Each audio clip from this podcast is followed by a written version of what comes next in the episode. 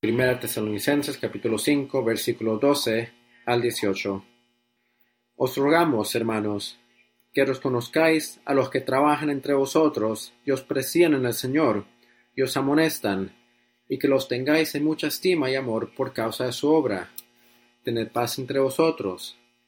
También os rogamos, hermanos, que amonestéis a los ociosos, que alentéis a los de poco ánimo, que sostengáis a los débiles, que seáis paciente para con todos. Mirad que ninguno pague a otro mal por mal, antes seguid siempre lo bueno unos con otros y para con todos. Estad siempre gozosos, orad sin cesar, dad gracias en todo, porque esta es la voluntad de Dios para con vosotros en Cristo Jesús. Así dice la palabra del Señor. Gracias sea Dios. Antes de considerar este pasaje, vamos a pedir al Señor por su ayuda. Dios nuestro Padre, te pedimos en esta mañana que por medio de tu Espíritu Santo tú prepares nuestros corazones para recibir tu palabra. Y te pido, Dios, que como aquellos en camino a Emmaús, al oír tu palabra por medio de tu Espíritu Santo, nuestros corazones ardan, oh Dios, dentro de nosotros. Y te pido, Señor, que cada pensamiento en mi mente, que cada palabra de mis labios sean guiadas por medio de tu Espíritu Santo. Lo pedimos en el nombre del Señor Jesús. Amén. Estoy dando cuenta que en este momento no tengo un vaso de agua. Y tal vez hay una persona que me pueda ayudar en este momento porque eh, me ayudaría mucho en unos minutos. Muchas gracias. Hay una historia sobre un rey que ofreció una recompensa, una recompensa por la persona que pueda pintar una imagen de paz. La persona que pueda pintar una imagen que mejor representa la paz. Y porque era una recompensa llamativa, habían muchas sumisiones. Miles de imágenes fueron entregadas. Y después de tanta consideración, fueron solo dos los finalistas. Y llegó al rey la decisión de decir cuáles de estas dos imágenes, estas dos pinturas, era el retrato que más representa la paz. Una de ellas era un lago hermoso y en todo su alrededor habían árboles que reflejaban paz, y en el mismo lago se veían el reflejo de las montañas con capas de nieve, y muchos decían, esta es la imagen de paz. La otra imagen, una montaña también, pero aquella montaña está en un lugar seco, un lugar rocoso, y había nubes de tormenta había tormentas, había lluvia, había relámpagos. Y todo esto estaba alimentando aguas, aguas furiosas de que estaban guiándose hacia unas cataratas. Esto era todo menos una imagen de paz. Pero mientras el rey veía las cataratas, él veía algo saliendo Saliendo una de las piedras veía un pequeño árbol, y en ese árbol veía un pájaro siendo criado en perfecta paz, en su nido. De hecho, estaba cantando en medio de la tormenta. El rey escogió esta imagen como la imagen de paz porque él razonaba que la paz no es la ausencia del conflicto, del ruido, de dificultad, pero es la habilidad de poder tener paz en el corazón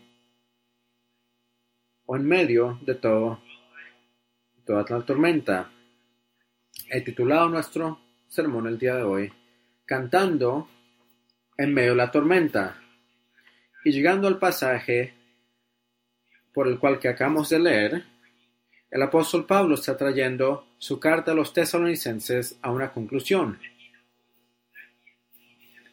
y él sabe que les está dejando una situación donde hay conflicto. donde hay persecución. Él sabe de que ese conflicto, aquella persecución, va a avanzar. Así que Él no los puede dejar con una imagen de un lago reflejando montes hermosos, pero Él sí les puede dejar una imagen de un pájaro cantando en medio de la tormenta. Él les puede dejar con la esperanza que aun en medio del conflicto, aun en medio de la persecución, ellos pueden cantar por medio de la tormenta. Y si recuerdan bien, el apóstol Pablo y su compañero pintaron esa imagen para la iglesia en Macedonia cuando, en medio de una cárcel, con sus espaldas rojas, sus espaldas sangrando de los golpes, sus pies amarrados, ellos alzaron sus voces en oración, cantando en medio de la tormenta. Y aquellas frases llegaron a los cielos y Dios los escuchó, y él respondió con un rumbo, respondió con un terremoto, y se abrieron todas las puertas. Esa fue una imagen de un cántico en medio de la tormenta. Y mientras él cierra esta carta, no puede parar sino ver el conflicto, pero les presenta la clave para poder cantar en medio de la tormenta. Y esas claves son tres. Paz, paciencia y providencia. Paz, paciencia y providencia. Y son los, las tres categorías o encabezados que estaré usando para presentar el pasaje el día de hoy. Pero empecemos con el primero, la paz. Quisiera leer de nuevo del versículo 12. Os rogamos, hermanos, que reconozcáis a los que trabajan entre vosotros y os presiden en el Señor y os amonestan, y que los tengáis en mucha estima y amor por causa de su obra. Tened paz entre vosotros. Empecemos con esa pequeña frase. Tened paz entre vosotros. Se necesita decir que o la verdad no necesitamos decir que había conflicto en medio de ellos, porque el conflicto que estaba describiendo el apóstol Pablo no era un conflicto que venía exteriormente, sino que había interiormente en medio de ellos. Por eso él dice, tener paz entre vosotros. Así que tratemos de discernir la fuente de ese conflicto. Es claro que involucraba el liderazgo, aquellos que laboran en medio o presiden en medio de la iglesia puedes asumir del versículo 12 que inmediatamente se trata de la sumisión al liderazgo de la iglesia, pero si lo examinamos con más cuidado, podemos ver que ambos los líderes y la congregación se implican como la fuente del conflicto de que vivía la iglesia en Tesalónica. Si hubiera sido solo un asunto de someterse al liderazgo, hubieras visto una instrucción diferente como la vemos en Hebreos 3, donde el escritor escribe que da a vuestros líderes y sométanse, porque ellos guardan o ellos velan de sus almas y darán cuenta de ellas. El mandamiento en Hebreos 13 es claramente a la congregación, pero aquí es en medio de ellos, ambos, los líderes y los que están siendo dirigidos. Y la diferencia entre Hebreos y acá era un asunto de obediencia en Hebreos y aquí es un asunto de respeto y de amor. Seamos honestos, las personas de las cuales somos más fáciles para llegar a tener un conflicto no son las personas que están en una esquina haciendo su trabajo, son las personas que están adelante y nos están dirigiendo. Y muchas veces, y espero que la mayoría de las veces, apreciamos sus esfuerzos. Pero sin duda, habrá momentos en cuando su liderazgo trae conflicto. Y francamente, los líderes muchas veces contribuyen a esto hemos visto en Tesalónica, y no es súper claro si eran líderes, pero parecía de que habían personas que estaban entremetiéndose en los asuntos de las personales de las personas, y parecía que en la iglesia tesalónica los líderes tienen un brazo un poco largo de todas las iglesias en Macedonia, y mientras él, él les alaba por su amor mutuo, pero es fácil ver cómo ese amor, cómo esa influencia pudo haber causado o creado por conflicto en medio de ellos. líderes entonces, por virtud de lo que hacen, necesitan mucha sabiduría para ejercer con sabiduría su trabajo y no comenzar conflictos en medio de la iglesia. Ahora, eso no significa que los líderes deben de pararse atrás y no tocar temas de que van a traer conflictos, algo de que simplemente viene por vivir la vida juntos. Dar una amonestación o una reprensión, eso es, tenemos que tomarlo por sentado, pero la manera eh, de que nos acercamos a estos asuntos es muy importante para que sin necesidad entremos a causar conflictos. Proverbios tiene ilustraciones decorosas para hablarnos cuando entramos a los conflictos sin causa.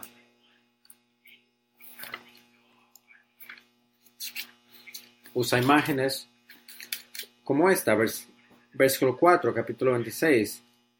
Nunca respondas al necio de acuerdo con su necesidad, para que no seas también tú como él. Mi favorito, Proverbios 30, 30-33. Ciertamente el que bate la leche sacará mantequilla, y el que, el que recio se suena las narices sacará sangre, y el que provoca la ira causará contienda. Y precisamente es la razón por la cual un anciano en la iglesia no puede ser contencioso, como leemos en 1 Timoteo 3. Hay personas que son como un imán para el conflicto y no son buenos candidatos para el liderazgo de la iglesia. Por eso tenemos en 2 Timoteo capítulo 2 que el siervo del Señor no es ser contencioso, pero amable para con todos, enseñando,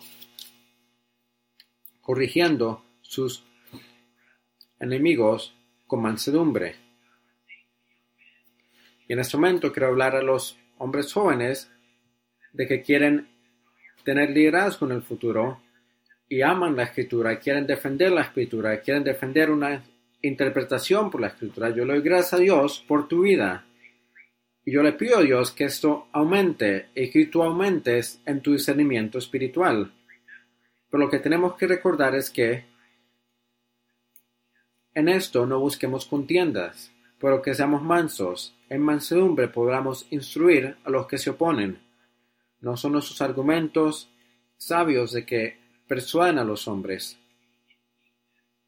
Con mansedumbre debemos instruir a aquellos de que se oponen a nosotros y si Dios lo permite, les dará arrepentimiento al conocimiento de la verdad. No es nuestro argumento de que gana, haz tu punto, haz tu defensa, pero hazlo con mansedumbre y que tu fortaleza sea en el Señor. Lo importante aquí es que los líderes deben de contribuir a la paz usando un ejercimiento de la paz en el liderazgo. Y yo veo aquí un orden muy sano. Primero vemos labores, aquellos que laboran entre vosotros, que trabajan entre vosotros y os presiden. La labor viene primero. Y si aspiramos liderazgo en la iglesia, liderazgo es algo bueno, pero primero que sea trabajo, un trabajo duro, un trabajo de servicio. Esto produce lo que nos referimos con autoridad moral. Los que sirven necesitan autoridad moral. Hay aquellos de que muchas veces quieren autoridad entregada antes que tengan autoridad moral. Pero los que Dios llama al liderazgo son aquellos de que han aprendido a servir, aquellos que limpian las mesas después del almuerzo, aquellos que en fidelidad están en su lugar, que están saludando a los que entran, aquellos que están en fidelidad involucrados sirviendo en los ministerios de la iglesia, aquellos que se dan cuenta de las necesidades que existen en la iglesia y son fieles para ayudar sin que se les diga. Son las cualidades que Dios busca en aquellos que Él busca para apacentar a sus ovejas. No es difícil seguir a alguien que tiene un corazón pastoral y es sabio traer a alguien de que ya han recibido su autoridad moral por medio de su servicio. Así que hemos hablado del liderazgo, hemos hablado de su responsabilidad en mantener la paz, pero ¿qué es sobre la congregación? ¿Qué es sobre la respuesta de la congregación de que busca el apóstol Pablo la iglesia en Tesalónica? Dice, reconozcáis a los que trabajan entre vosotros. La Reina Valera en inglés lo escribe de esta manera. Usa la palabra conocer. Conocer aquellos que trabajan entre vosotros. Usando la palabra para referirse a reconocer. Como lo dice la Reina Valera en español, reconozcáis a los que trabajan entre vosotros.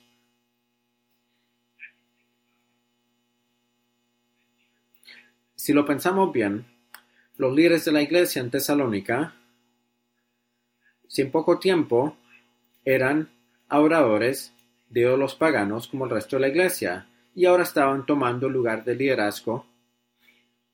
Y es razonable pensar que no eran las personas más enseñadas, más disciplinadas, y es posible que a lo mejor tenían asuntos que traían de su pasado, pero tenían ese papel de liderazgo y tenían que ser reconocidos de esa manera.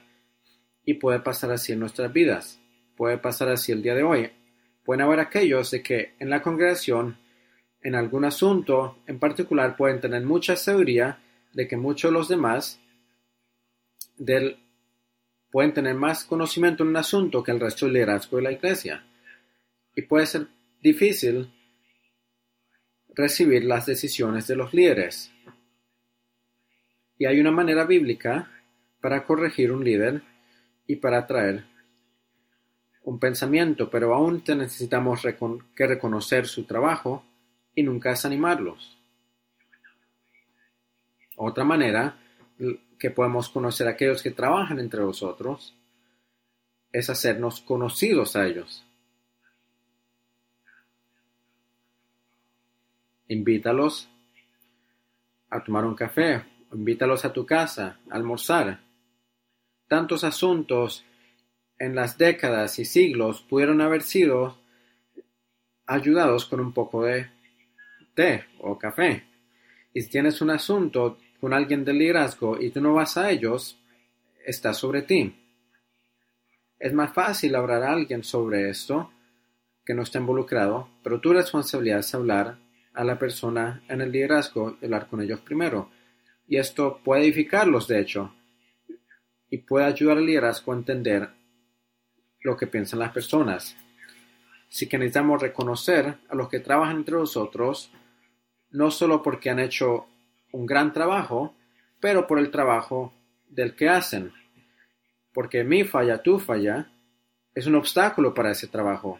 ¿Cuántos esfuerzos del Evangelio han sido tropezados por medio del conflicto en la iglesia.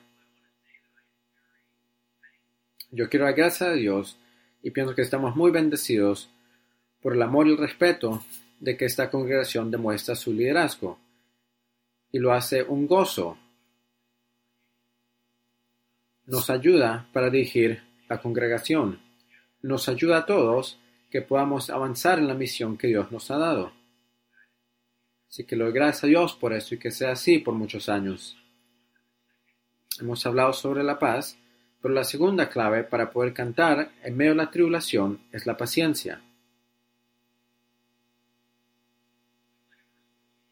Versículo 14, de nuevo.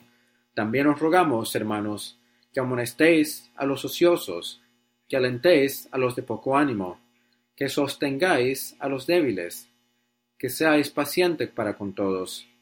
Mirad que ninguno pague a otro mal por mal, antes seguid siempre lo bueno, unos para con otros y para con todos. La instrucción es primeramente para los hermanos y hermanas, no primeramente para los líderes.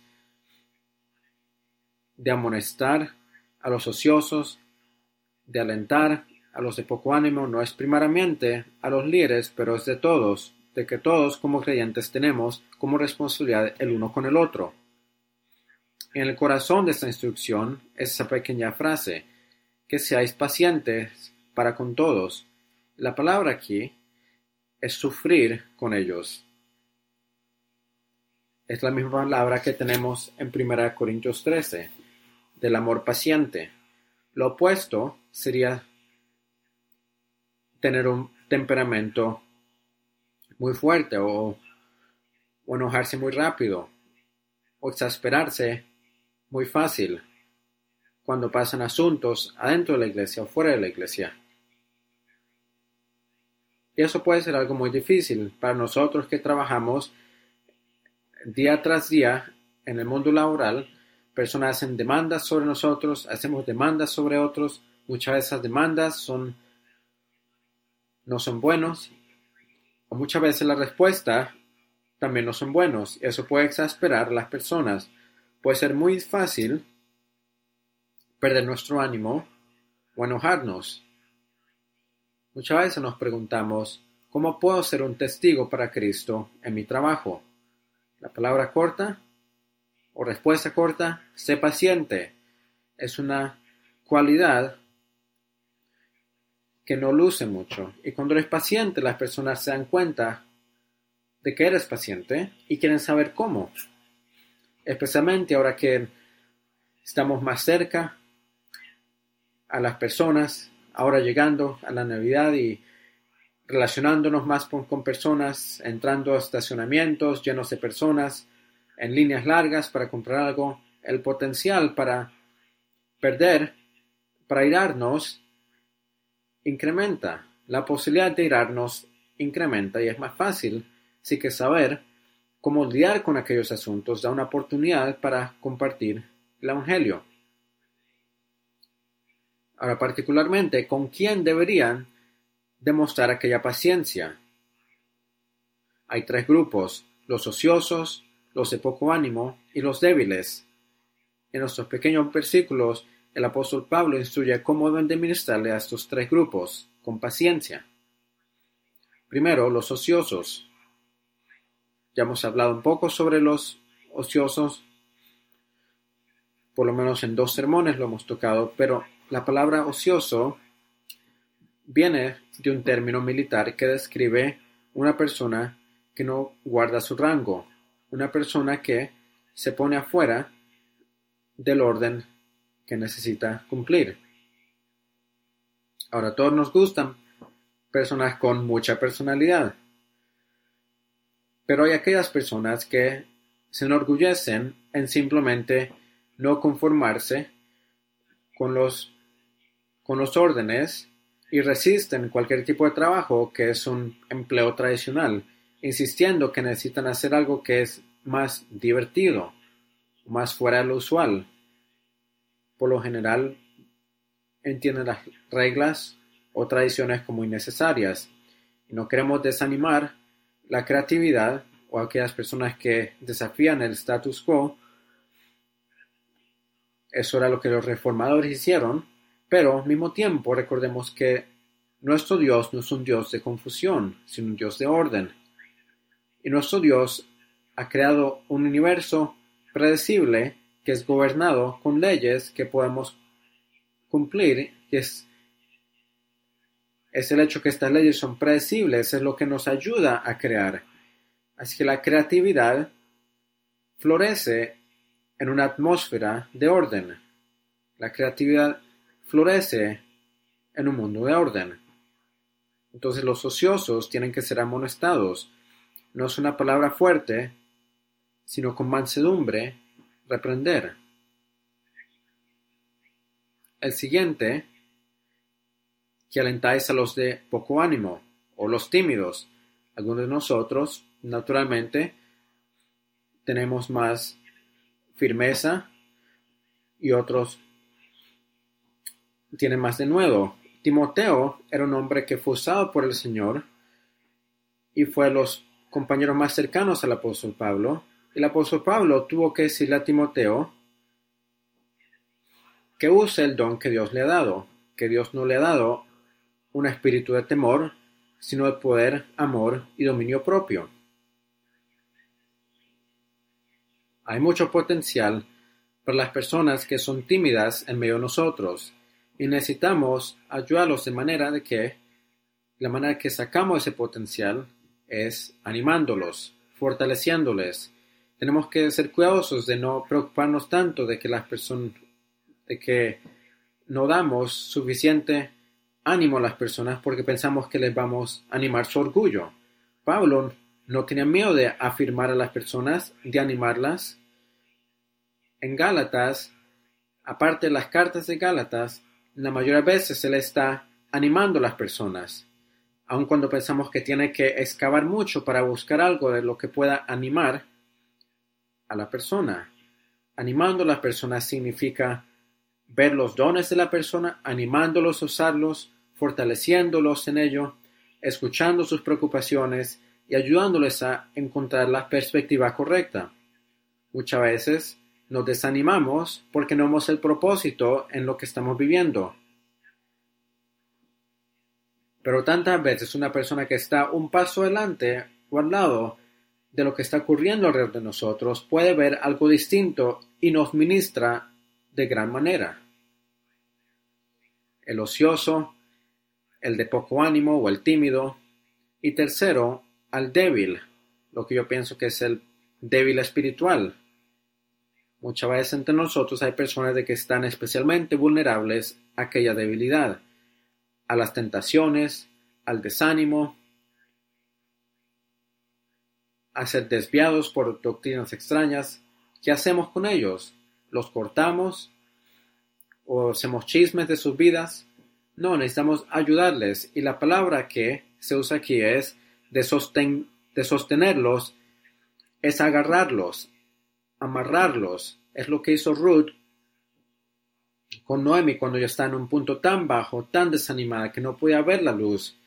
Y ella le dijo, no te voy a dejar, no te voy a dejar que esa tenacidad de no soltar a alguien de que está débil sea lo que nos caracterice como congregación de la manera que tratamos cuando alguien está débil o es vulnerable. Porque si somos honestos, no es una clase que perpetuamente es débil. Todos nosotros luchamos en un momento o varios momentos en nuestras vidas con aquella debilidad. Habían personas en la iglesia entonces que eran ociosas, que necesitaban ánimo y que eran débiles. Y el apóstol Pablo nos instruye cómo tratar a personas también de que están fuera de la iglesia. Y en el versículo 15 dice, Mirad que ninguno pague a otro mal por mal. Que ninguno pague a otro mal por mal. En cada iglesia hay personas de que tienen que perseverar por medio del mal. Personas de que viven con la consecuencia del pecado de otra persona. Que han sido abusados y esas llagas pueden ser muy profundas es fácil ver en el contexto, en el contexto de persecución de, que Tesalónica estaba experimentando, que personas en Tesalónica de que habían sufrido por el mal de que les rodeaban o por el mal que se les había hecho. Posiblemente personas habían perdido familiares por medio de la persecución de la fe.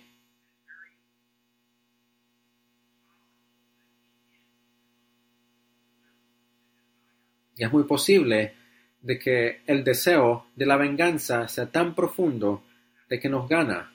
Y hay personas que devotan sus propias vidas para poder vengarse de alguien de que les ha herido.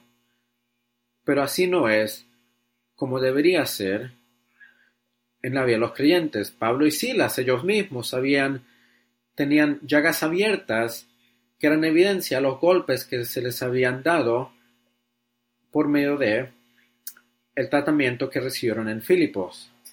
Pero si Pablo y Silas se hubieran permitido que sean consumidos por la venganza, entonces no hubieran podido abandonarse a sí mismos a la obra del Evangelio y el llamado que se les había dado. Así que, ¿cómo tratamos con los dolores del pasado? ¿Cómo tratamos con las llagas del pasado? o ese deseo por la venganza. No hay manera que podemos hacer justicia a esa pregunta en el tiempo que tenemos delante de nosotros, pero sí quiero mencionar algo. Dejar a alguien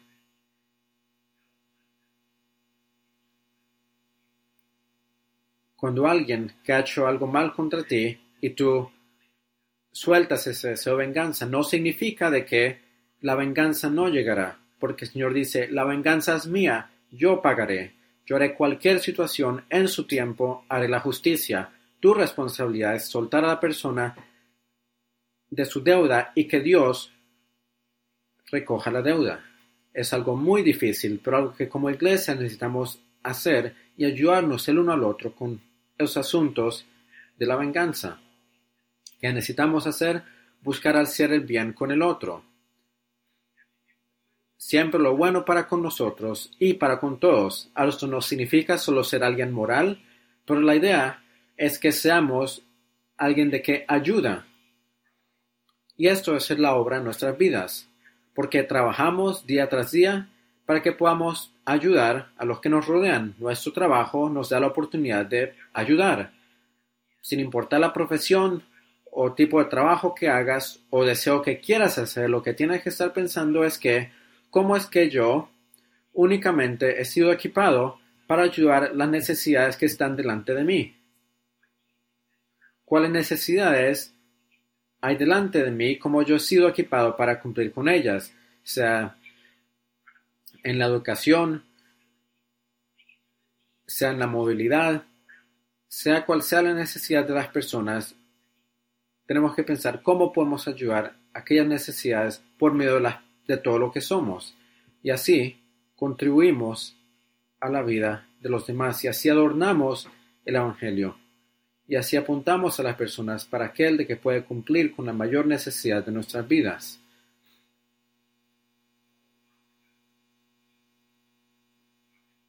Hemos hablado sobre la paz, sobre la paciencia, dos claves para cantar en medio de la tribulación. Pero el tercer punto, la providencia.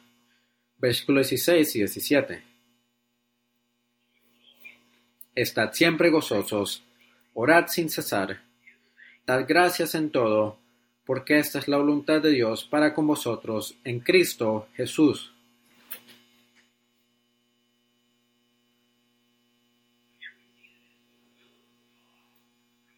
Aquí vemos que es la voluntad del Señor que en Cristo Jesús nos regocijemos. ¿Cuándo? Siempre. Que oremos ¿cómo? Sin cesar. Y que demos gracias, ¿por qué? Puedes decirlo. Por todo, en toda circunstancia. Y es algo que es posible para aquellos que están en Cristo Jesús porque saben que sus circunstancias son ordenadas providencialmente por Dios para su bien y para su bendición. Es la única manera que puedes hacer esto cuando reconoces que tus circunstancias han sido ordenadas divinamente por Dios para tu bendición. El mayor dolor que yo pienso que la persona puede experimentar es experimentar un problema difícil o una tragedia con un temor pensando de que era innecesario, que era al azar, y que no tenía sentido y que puede haber sido evitado. Esto anima nuestro dolor, pero lo opuesto también. Si hay un propósito, si hay una razón, si aún no podemos entenderla completamente, podemos avanzar, podemos perseverar. Y yo creo que nuestro enemigo gana mucho cuando nos acusa y nos dice que somos nosotros los que somos 100% responsables por nuestras tribulaciones, que son al azar y que si Dios los conoce, que no le importa. Yo pienso que el enemigo gana mucho más terreno con esto más que con la misma tribulación. Un escritor puritano, John Flavel, escribió mucho sobre la providencia del Señor. Y en su obra llamada Guardando el corazón, él dice esto. Traría mucho al descanso de tu corazón, que con el descontentamiento, con el quejarse te haces más daño que con todas tus aflicciones acumuladas. Tu propio descontento es lo que arma tus tribulaciones con una herramienta. ¿Te sientas o estás descansado bajo la mano de Dios? Si es así, tu condición sería mucho más fácil. El domingo pasado, una de mis hijas, que me dio permiso compartir esta historia, me dijo, me dijo esto. Tengo muchos ensayos eh, para terminar esta semana en la universidad y estoy luchando en encontrar el tiempo necesario para cumplir con todos. ¿Puedes orar por mí? Y claro, me comprometí a hacerlo. El lunes, a las 2.30 de la tarde, recibí una llamada de ella. Ella me dijo, papá, he estado en un accidente. Ahora ya no estaba herida, pero tenía que esperar por lo menos dos horas al lado de la carretera, esperando la policía y las grúas para que lleguen. Y como sabemos, el lunes hubo una tormenta, había alguien sido despachado de una compañía de alquiler de carros que iba a traer un carro, pero no podían llegar a ella, así que ya fue con él, con la persona que maneja la grúa, el que le llevó al lugar incorrecto por más de dos horas y por fin cuando llegó a la oficina para alquilar su carro estaba cerrado. Así que llegó a la casa como las nueve de la noche, ansiosa de cómo iba a terminar con sus tareas. La mañana siguiente se descansó para trabajar en, en, los ensayos que estaban en su laptop y se dio cuenta que su laptop ya no funciona. Se lo llevó a la persona de que usualmente se la arregla, que se dio cuenta de que no había luz y no podía obtener su computador. Y me sorprendió, cuando estaba pensando esto, lo insensible que hubiera sido decir de mi parte, regocíjate en todo. Orad sin cesar. En todo, dad gracias. Y soy muy sensible al hecho de que cuando leo estas palabras, hay muchos aquí de que escuchan esos consejos y les suena algo muy insensible a la magnitud de la circunstancia de que está enfrentando en este momento. Como regocijas en estos asuntos cuando el reloj está dando vueltas, cuando todo parece que se está moviendo y estás más y más lejos de lo que tienes que cumplir, ¿cómo puedes orar sin cesar en medio de luces, en medio de tormentas, en medio de ensayos que tienes que terminar, en medio de carros que están pasando delante de ti? ¿Cómo oras sin cesar? Es una psicología barata de que tenemos que pensar sobre este tipo de versículo, algo que simplemente hacemos como, como algo mecánico. No es así, es la voluntad del Señor para nosotros, pero es lo que hacemos cuando la vemos de, por medio de su perspectiva. Por medio de nuestra perspectiva, la situación se ve al azar, innecesaria, y un gasto de tiempo, y una barrera para lo que tiene que cumplirse. Del lado de Dios, es una tribulación que Él ha escogido y ha diseñado solo para nosotros, para un propósito muy especial, el cual será para su gloria y para nuestro propio bien. Entonces, ¿cómo, bajo silencio, podemos descansar en Dios es simplemente reconocer de que lo que experimentamos es providencial, que Dios lo sabe, lo ha medido, lo ha permitido y es necesario y lo hace para nuestro bien y para ayudarnos y nos ayudará. El puritano Flavel en su misterio de la providencia escribe, la providencia es más sabia que tú. Y puedes ser confiado de que se ha alineado más para tu propio bien para tu bien eterno, más de lo que si te hubieras sido dejado para tu propia opción.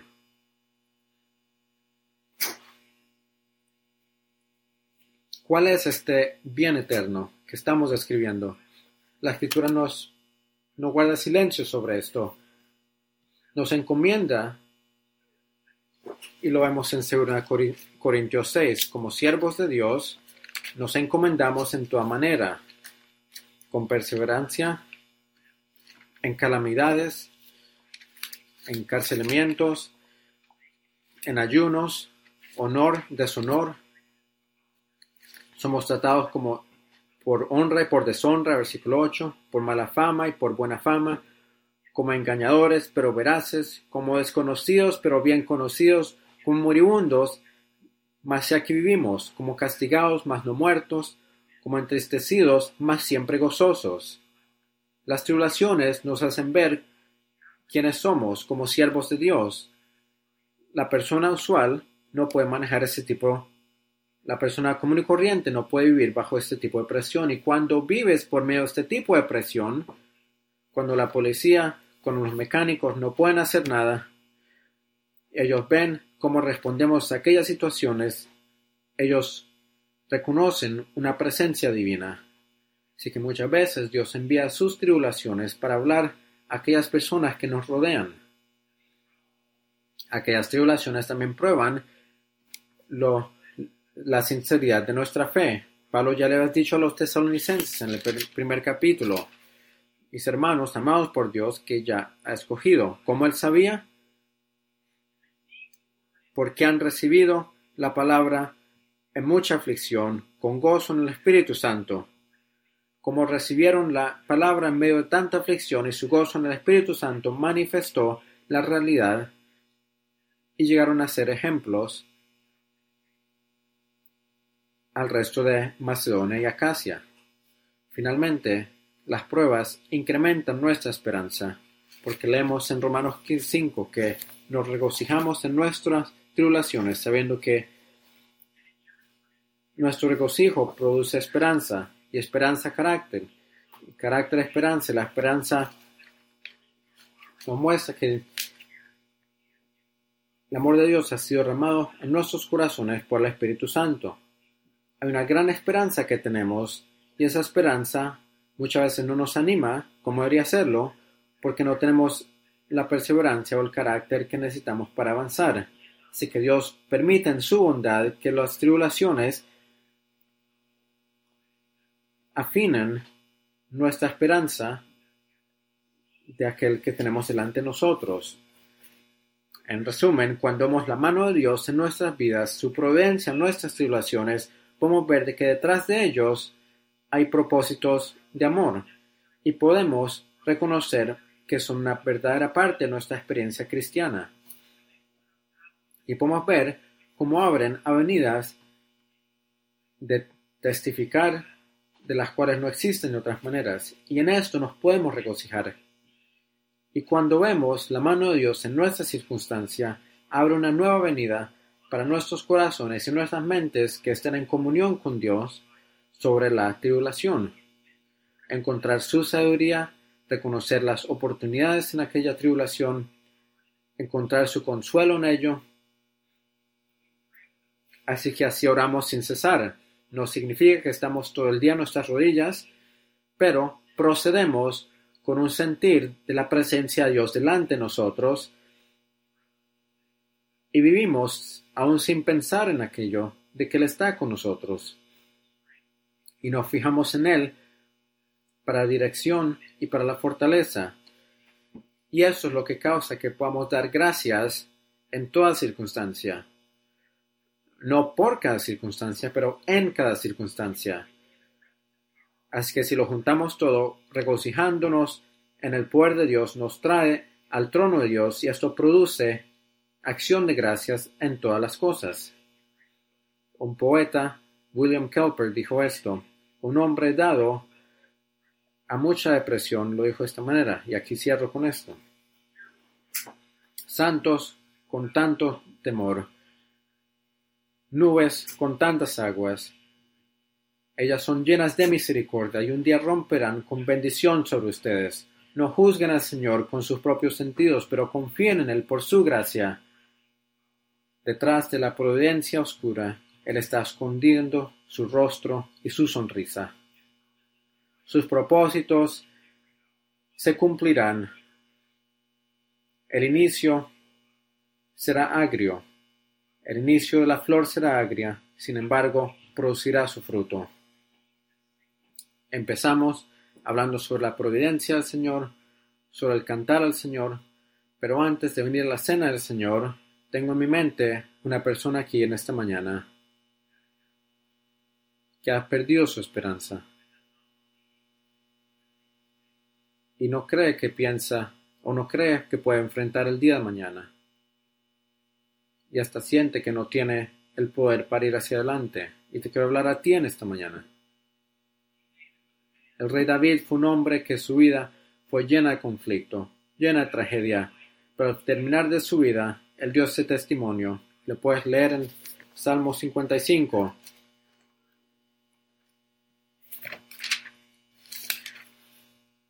Salmo 55, 12. Él no permitirá que el justo sea movido. Ese fue el testimonio de su vida. Y necesitas entregar tu carga al Señor. No es algo fácil. Es algo que hacemos con nuestro, es un acto de la voluntad, requiere fe, necesitas creer que Dios no solo tiene el poder o la habilidad para tomarla, pero Él tiene el deseo de tomar esa carga. Y tienes que ponerla allí, y diligentemente tienes que guardarla ahí, o te va a aumentar su peso y te va a aplastar. Y a lo mejor necesitas a alguien de que ore contigo en esta mañana porque no lo puedes cargar. Necesitas entregar tu carga al Señor. La mayor carga que puedes cargar o que tendrás que cargar es la carga de tus pecados. Todos somos pecadores en esta mañana, pero no todos estamos cargándolo. Muchos de nosotros hemos experimentado el perdón de Dios, ser librados de la culpa de una mala conciencia, ser librados del miedo del juicio o del pasado, es porque hemos sido perdonados y si no es tu condición en esta mañana, puede ser esta mañana. La manera que puede ser así es que si pares de tratar de ser justo en tu propia fuerza, si paras de tratar de ser justo y solo aceptar la justicia que viene por medio de la fe en el Señor Jesús. Porque es Dios quien es quien le agrada la obra de su Hijo, Cristo Jesús. Tú puedes entender esto. Y Dios está completamente satisfecho con la obra que Jesús hizo en la cruz por medio de su sufrimiento, su muerte, y la ha demostrado su aprobación de esto, levantando a Jesús de la muerte, Él está completamente satisfecho de su Hijo. Ahora, todos los que están en Cristo, que le han aceptado por fe, son asimismo justamente recibidos por Dios, porque Cristo mismo está en ti y tú en Él. Y así es como Dios puede perdonar, así es como Dios puede levantar la carga de tu vida. Y no solo eso, pero nos hace hijos e hijas miembros de su propia familia y aceptados. Y ahora como miembros de la familia, venimos a la cena del Señor y Él nos ha invitado a esta cena. Y al tomar, al participar del pan, del vino, ellos representan el amor infinito de Dios para nosotros. Así que vamos juntos a la cena del Señor, que nuestros corazones sean sobrecogidos por la profundidad de su amor por nosotros, que dio su cuerpo por nosotros, que derramó su sangre por nosotros, para que podamos ser miembros de su familia. Vamos juntos a la cena del Señor.